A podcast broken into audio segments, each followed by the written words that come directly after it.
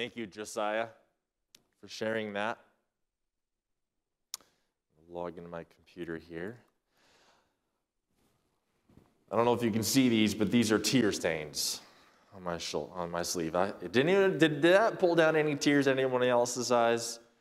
Amen. Amen. I've been redeemed. I'm blessed to share this morning. I'm going to take my mask off here in a second.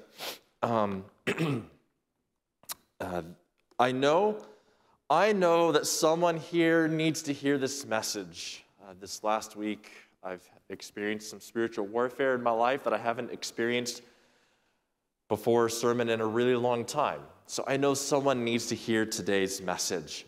And, uh, and it's by a miracle of God's grace that I'm here because I've been so sick in the last week, not COVID, praise the Lord. Um, and, uh, but I've been so sick in the last week that I didn't think I was actually going to make it here in person. And I thought I'd have to back out or do something different. But it's a blessing to be here and to worship with you again. Um, it's been a few years since I've graduated from seminary. And um, yeah. So as I, begin, as I get started here, I want to do an invitation. Number one, we're going to have a moment of silence for prayer. I'd like for you to pray. First, if you could pray for me that my voice will hold out. Because uh, I didn't think I was going to have a voice yesterday. Um, that's the first thing. So I invite you to please pray for me um, in a moment of silence. Secondly, pray for your neighbor sitting next to you, to your left, to the right, in front, behind. Uh, pray for them that the Holy Spirit would speak to their hearts in a very special way. Number three, uh, pray for yourself that God would speak to you as you need. Because I believe Uh, wholeheartedly that someone here needs to hear this message this morning. I'm going to pause for a moment of silence and then pray.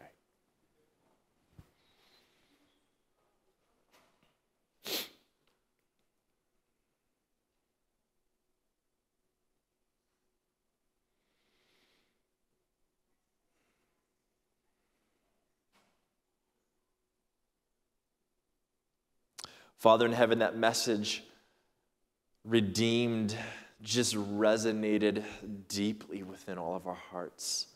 Praise God, I'm redeemed. And Lord, you've heard us pray in the moment of silence for each other. And I want to affirm that by claiming that your Holy Spirit would do his work of ministry into our hearts at this time. In Jesus' name, amen. So, pastoring in the 21st century, porn, sex, science, and grace, um, this is a, a, an important topic for many reasons, and I'll get into a lot of those, of course, through the message. But it's important, uh, especially for me, because it's also tied with my story. As you'll hear part of that as we go as well.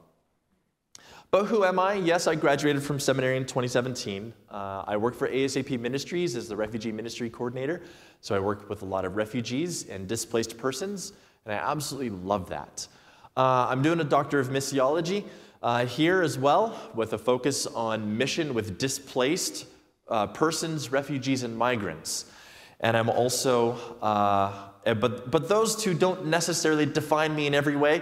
Who I am, though, is I'm a child of God who's battled a years long addiction with porn. And praise God, I'm redeemed and I'm set free.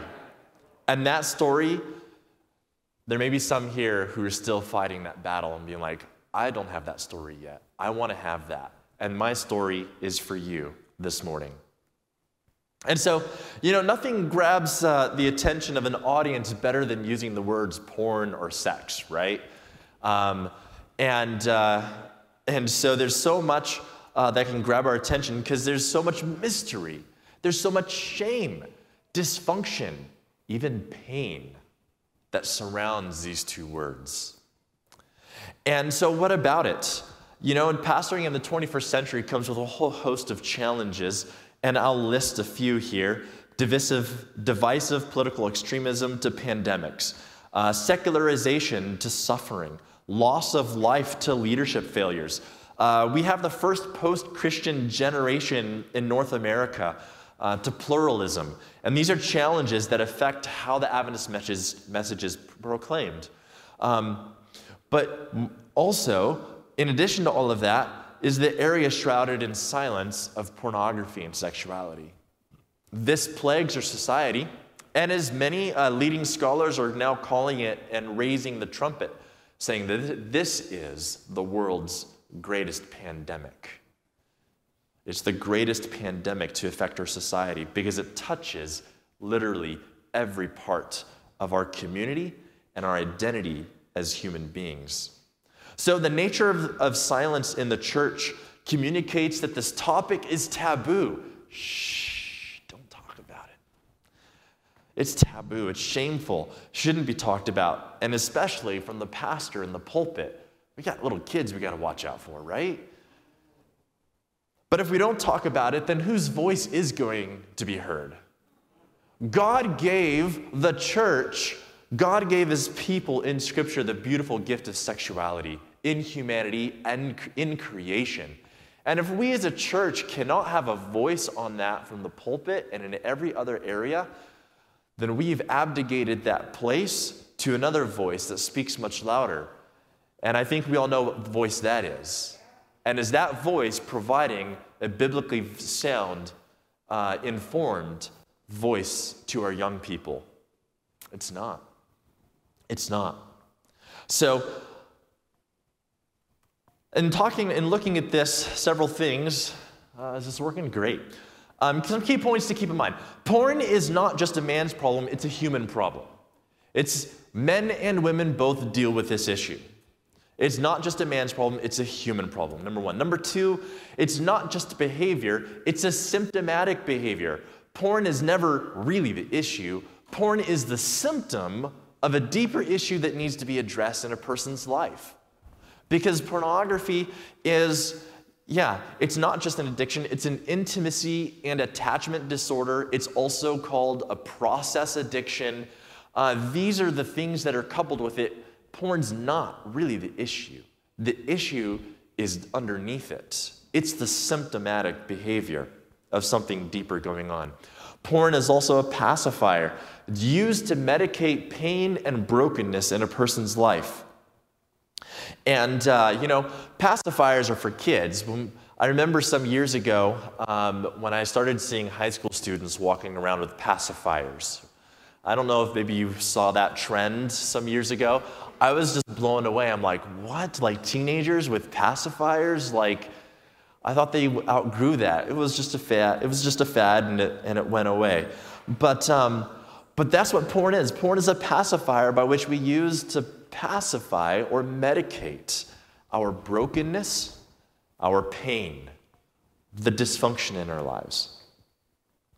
So today's chapel talk is one very important goal. God's and it is this God's grace is sufficient to not only forgive, but bring transformation where porn or sexual brokenness has hurt your life. That's the main point. And so I'll be sharing my story as well. Before we go any further, I want us to really hone in on this principle. I got this from Pastor Keith Jenkins at a recent um, uh, seminar on uh, pornography and, and, addiction recovery.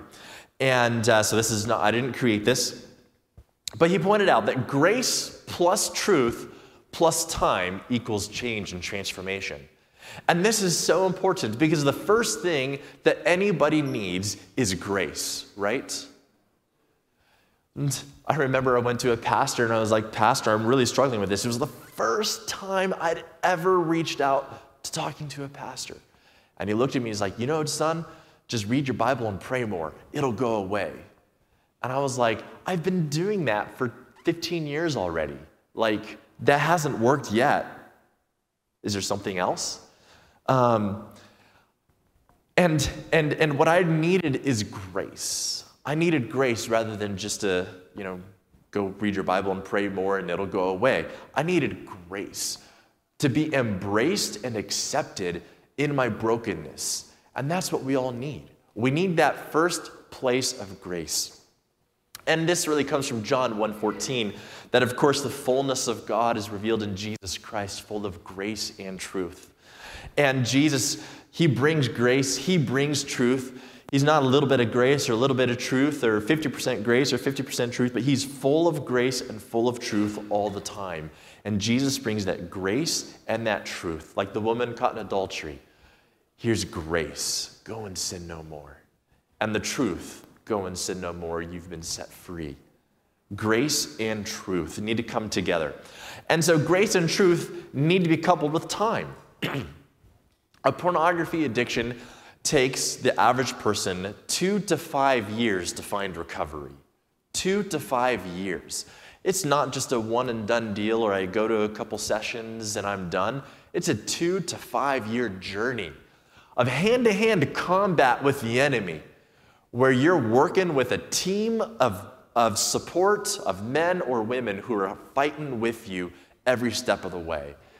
It is a team combat and it takes time.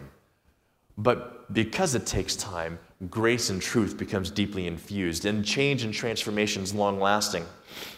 And, um, you know, it's, uh, you know, the truth is also that maybe some of us are addicted to porn or masturbation. Maybe it's sleeping around, as I've had some seminary students admit to me.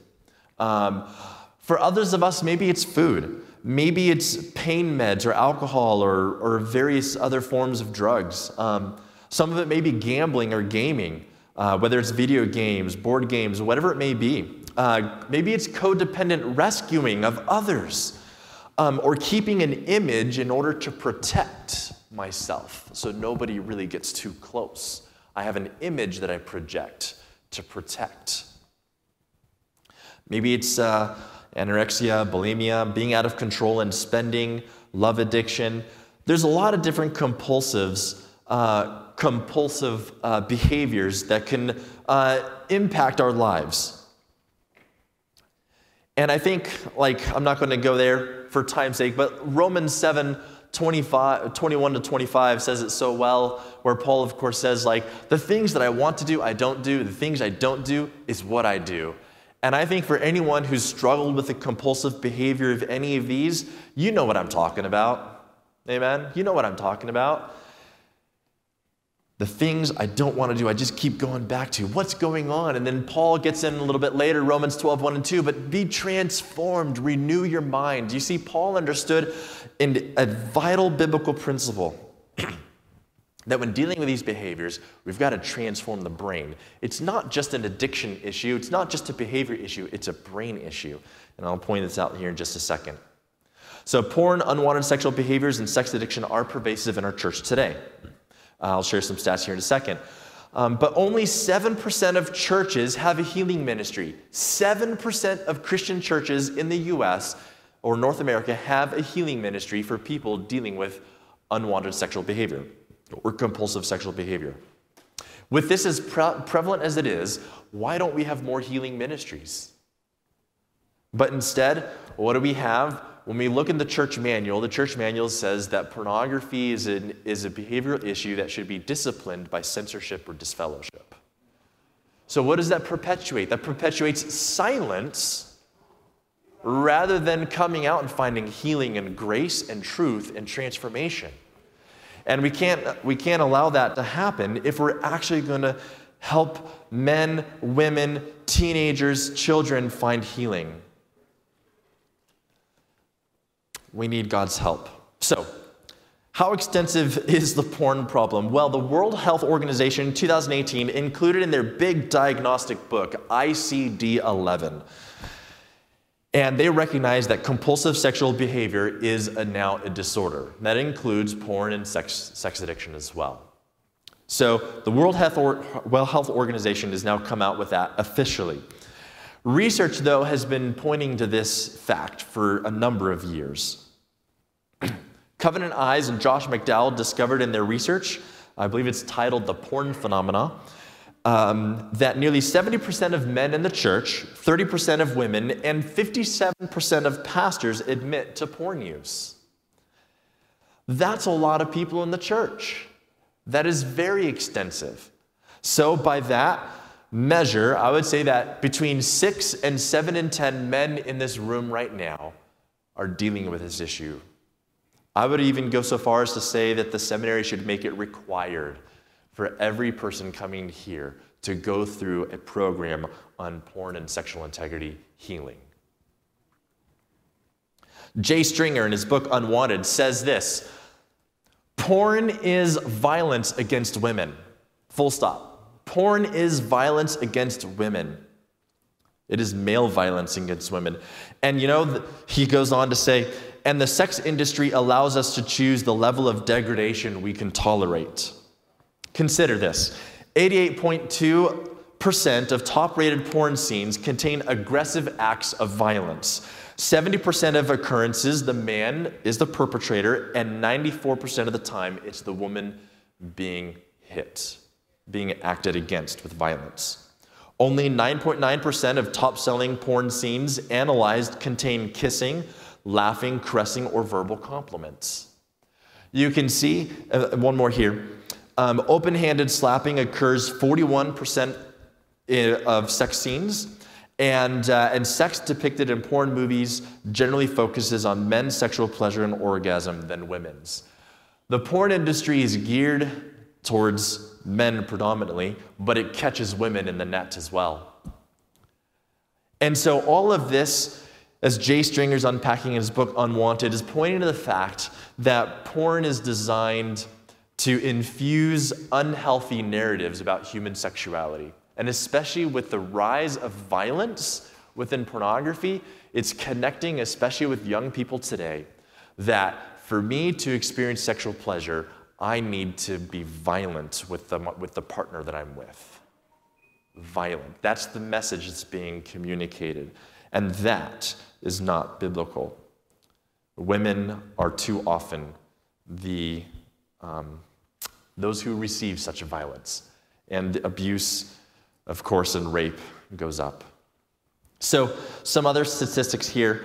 Um, porn and human trafficking are directly linked to each other. Estimates range that greater than 50% of porn is made from men and women who've been trafficked by force, fraud, or coercion. So when you're on there, when you're on the website, I shouldn't be here.com, Good, you got that. When you're on the website, I shouldn't be here.com, you cannot tell whether that has been consensual or if it's being or if it's a person being trafficked by force, fraud, or coercion. Porn fuels the demand uh, for human trafficking. And, um, and one in five sex traffic victims, so 21%, are children, and the average age of children being trafficked is 12.8 years old and being uh, sold either in person or materials online. Child pornography is one of the fastest growing realms of pornography today. And I know of several Adventist teachers who have been caught with this in recent years in the Seventh day Adventist Church. Child pornography, grooming their kids, We need to deal with this issue in our church. We can't just keep sweeping it under the rug. Melissa Farley says this porn is pictures of prostitution. And so in the church, it's so easy to cloak our issues with porn or other sexually acting out behaviors and just call it, I'm just a struggle. You know, it's just a struggle for me. You know, I only do it once a month or, you know, maybe a couple times a year. It's just a struggle.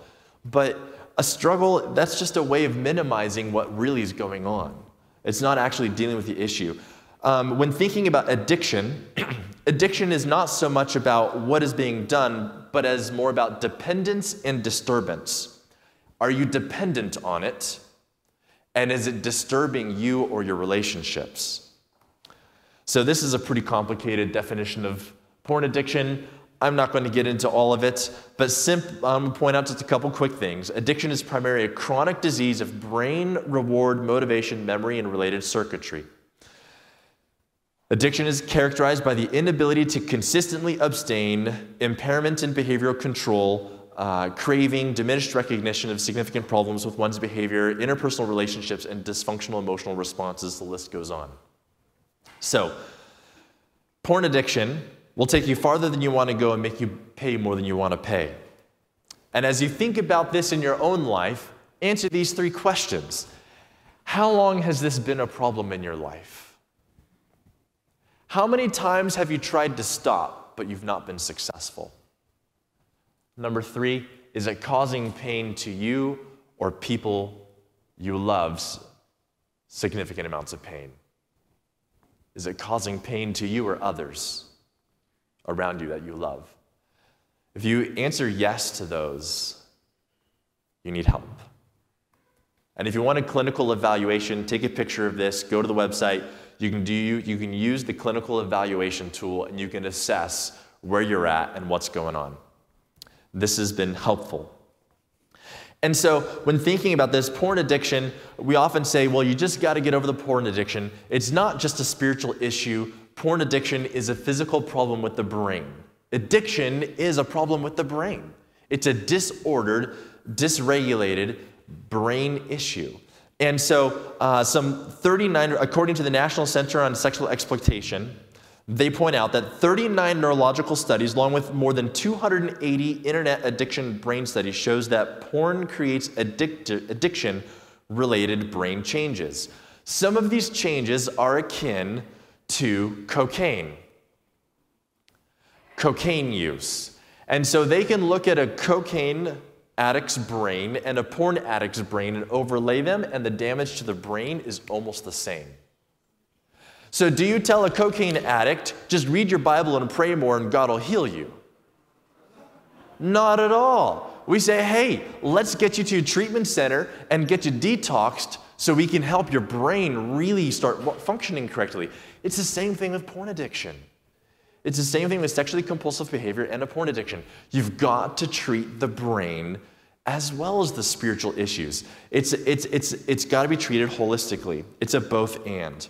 And so, like um, the spiritual principle uh, shared earlier, James 1:15, and when lust conceived, it brings forth sin, and when sin, when it is finished, brings forth death. One of the key things with this is that is that porn addiction may start as a seed when you're a kid. I was 10 years old when I was introduced to pornography and masturbation. Prior to that, around age six, something happened in my life. I can't pinpoint it yet. The Holy Spirit hasn't pointed that out to me yet. But something happened in my life that created some emotional disturbances. And, uh, and, and something was not right. Uh, and that fueled or triggered the development of fantasy and lust in my life. But it wasn't until porn, masturbation got introduced at age 10 that that began to take root in my life. But that was just a seed. But that's but that seed, as James points out, brings forth sin, and that sin brings forth death if we don't address it. And so pornography and sexually compulsive behaviors do the same thing. So, I don't want us to suffer in silence anymore. There is grace for you, and I'm going to unpack that in these next uh, few minutes here together. There's something called the noose of addiction. Porn and sexual addiction follows something of what's called like a noose. Now, how many of you know that when you fight against a noose, it only gets tighter, right? The more you fight against it, the tighter it gets. If you don't like it, you can use a slip knot or something other, uh, something else, uh, a cyclone if you don't like the word noose. But I appreciate this illustration because, like a noose, the only way you can break that is you've got to cut that rope. You've got to cut that rope with everything you've got in order to break it and to get free. And so there's a noose for sexual addiction. Um, I could spend an hour or more unpacking all of this, but you've got the addictive root family dysfunction, trauma, an addictive society. And so my story started here family dysfunction. There is dysfunction in my family. My dad had previous addiction issues and brought that into the marriage. Um, and there was a lot of conflict in the home uh, that created the personal trauma issues. If you've had uh, Dr. Sedlacek's class, you'll learn about the seven love needs of kids and how when those aren't met, it creates these issues of trauma. And so there were there was personal trauma issues going on in my life. And then the addictive society, uh, society. My best friend from church on a Sabbath afternoon after church loaded up AOL. Maybe some of you can remember that login. In 1996, I'll never forget the afternoon, and loads it up and introduces it to me. So, an addictive society, he was introduced by his cousin when he was eight years old, even younger, and, um, and was um, abused as such. And so sexual, so pornography being introduced to kids is sexual abuse. It is sexual abuse. And um, because the kid's not supposed to be exposed to that kind of violence or objectification of other people. Oh, time's flying. So, yeah, so you have the addictive root. The addictive root takes place. You've got to address the addictive root. And then you've got to address the addictive mindset. From the root at age 10, as I began dealing with sexually compulsive behaviors, the addictive mindset really uh, took root in my life. The unworthable, uh, the worthlessness, unlovableness. I felt alone and isolated in my family. Uh, I wrestled with issues of depression. Um, the chemical high medicated the pain I was feeling, and I didn't have a safe place to talk about it or to deal with it. So you have the addictive mindset that needs to be addressed. What is it that I'm thinking and how am I thinking? It's so important. Then you have the addictive lifestyle. Through much of, so I was an addict about 19 years. 19 years, from age 10, with a short time period of freedom in between, a couple years. Um, but 19 years, I was an addict. And, and it comes with a lifestyle, a fantasy, ritual, keeping the lid on, and furthering the shame and the guilt. There's always a pattern to acting out. It's never just comes up out of the blue. There's always a pattern. And, you've, and, and for those who are going through recovery, take the time to understand what are those patterns, and you're able to spot them and then able to, by the grace of God, break those patterns. But it takes time. It's an addictive lifestyle. It's one that is sets up again and again and again. Even if a person's only acting out once a year in a binge purge cycle, there's a, there's a pattern to it. There's a pattern to it. You've got to recognize the pattern and address the pattern, the addictive lifestyle that's feeding it, the addictive mindset, the worthlessness, the unlovableness, whatever those negative thoughts may be in the head that are driving a low sense of value, that are contrary to who we are in Christ, being redeemed. Then you have the addictive cloak, denial. If we don't break denial, there's no way we can actually find healing. Just to kind of cut up, uh, jump up a few slides, we've got to break the denial, the delusion, the blaming of others, the rationalization, or the minimizing, saying it's just a struggle once a month or a couple times a year. You got to break that addictive cloak and cut that noose. Now, the beautiful thing is that since we are wounded in community, we find healing in community. And the power of God is available to you as you address these areas of life with a community of safe people. And that's one of the most important things that I seek, that I seek to do. So, if you want to learn more, come to the colloquium on Friday. It'll be here in 235. Um, but as I bring this time of sharing to a close, our time is going really fast. My appeal is simple. If the Holy Spirit has spoken to your heart, respond by taking a picture and joining a group. That's simple, my simple appeal. I guess Satan doesn't want you to have that. Anyways, We'll get that out to you through somehow. Take a picture of it quick before it disappears. Um, my appeal is simple take a picture of this, join a group, get some help. If you're, if you're online, join the virtual group. Um, my, my brother in Christ, Jaime, who also graduated from the seminary a couple years ago, he's leading a virtual group for anyone online. You can join his group virtually by Zoom, and he'll lead you through a recovery group. Uh, for women, I am really sorry. I've been looking and asking for three years to find a woman willing to lead a group to help women find healing. I have not yet been able to find one. My wife is leading a group for betrayed spouses, for women who've been betrayed um, by sex or porn addiction or sexual infidelity. So that's simply a few things there. My time is up. And I also want to leave you with some resources. What's in the bold are some of my favorite resources that I like to refer. You can check those out as well. I will send out the group information through email through Dr. Sedlacek and uh, for you as well. And then on Friday, we'll talk more. I'll share more of my story on Friday as well. I feel bad that our time was cut short, but let's pray together because I know all of you need to run to class. Lord Jesus, thank you for this time we've been able to come together. Lord, our time of sharing here has been so short, but God, it's not by chance that you have ordained this moment.